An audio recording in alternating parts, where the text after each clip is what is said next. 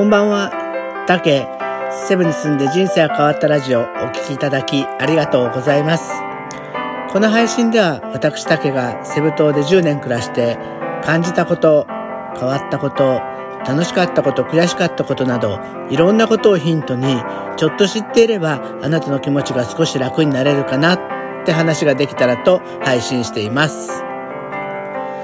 セブのことだけでなく、日常で感じること、将来の夢や希望など、ちょっと元気になれるビタミン剤を目指してます。今日は記念すべき第68回です。今日はね、何の話しようかなと思ったんですけど、ちょっと最近ね、ちょっと YouTube で、えー、ななんだっけ、グースなんとかの、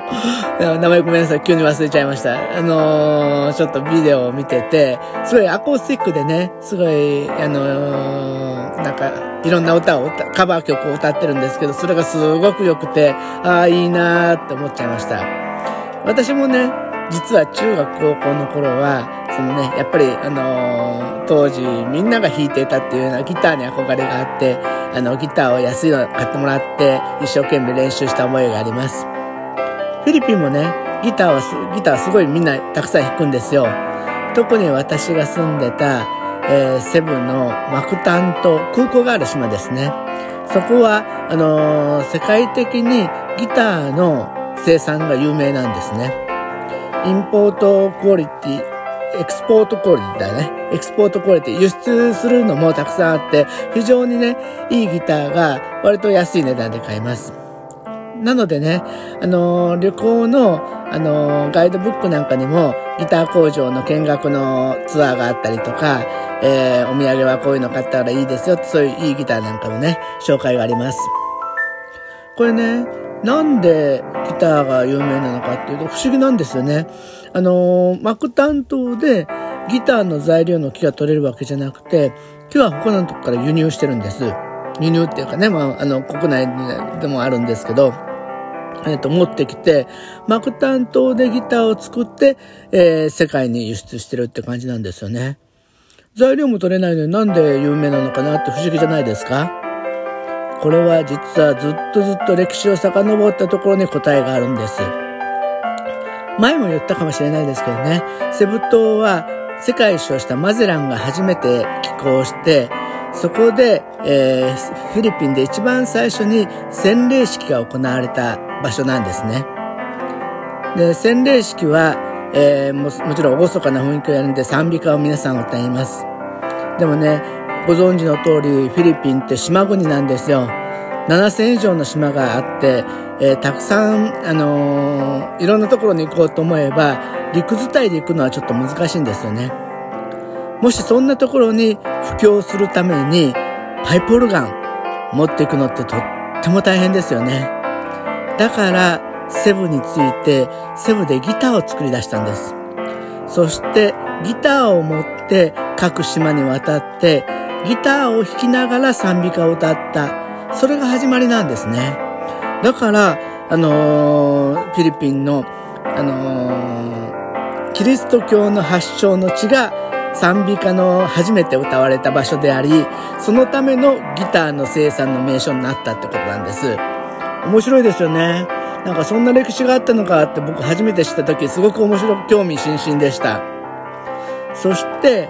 あの、まあちょっとね、トラディショナルなプロポーズの仕方っていうのも、フィリピン人は、あの、例えば大好きな女の人がいて、その人にプロポーズしようっていう時は、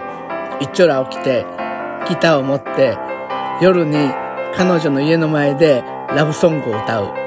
これがトラディショナルなプロポーズだそうです。もし OK なら、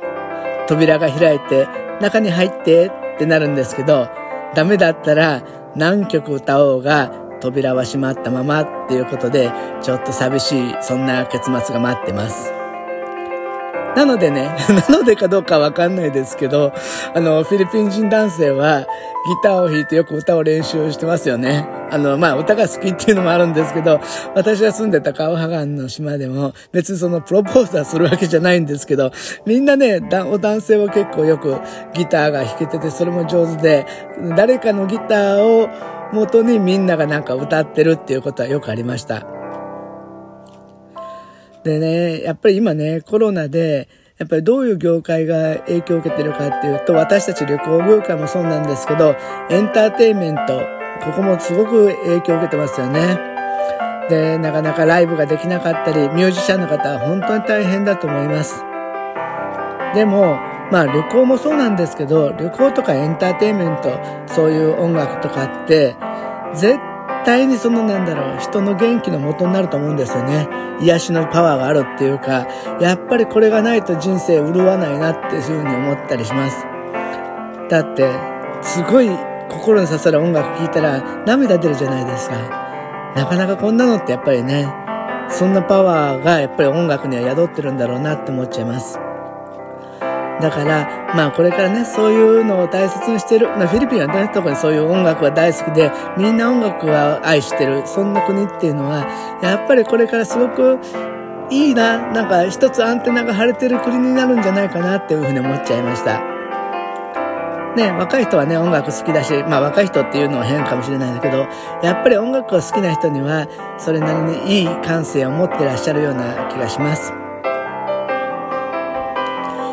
はい。今日はちょっとね、あの、予測というかなんか勝手に決めつけているところもあったかもしれないけど、でもね、やっぱりこのね、あの、音楽が人生を豊かにしてくれる、そんな言葉はね、すごく大好きなんで、えー、私もこうやってラジオは BGM つけてます。それもね、やっぱりこの音楽を聴くといろんな喋りができるからっていうところもあるんで、これからも音楽を大切にしていきたいと思います。